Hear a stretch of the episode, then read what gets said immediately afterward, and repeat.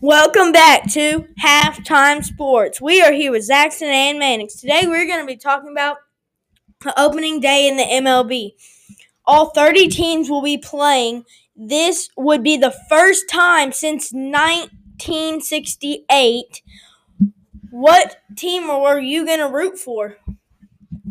Dansby Swanson is no longer a free agent. He's now a Cub. He signed a contract for $177 million.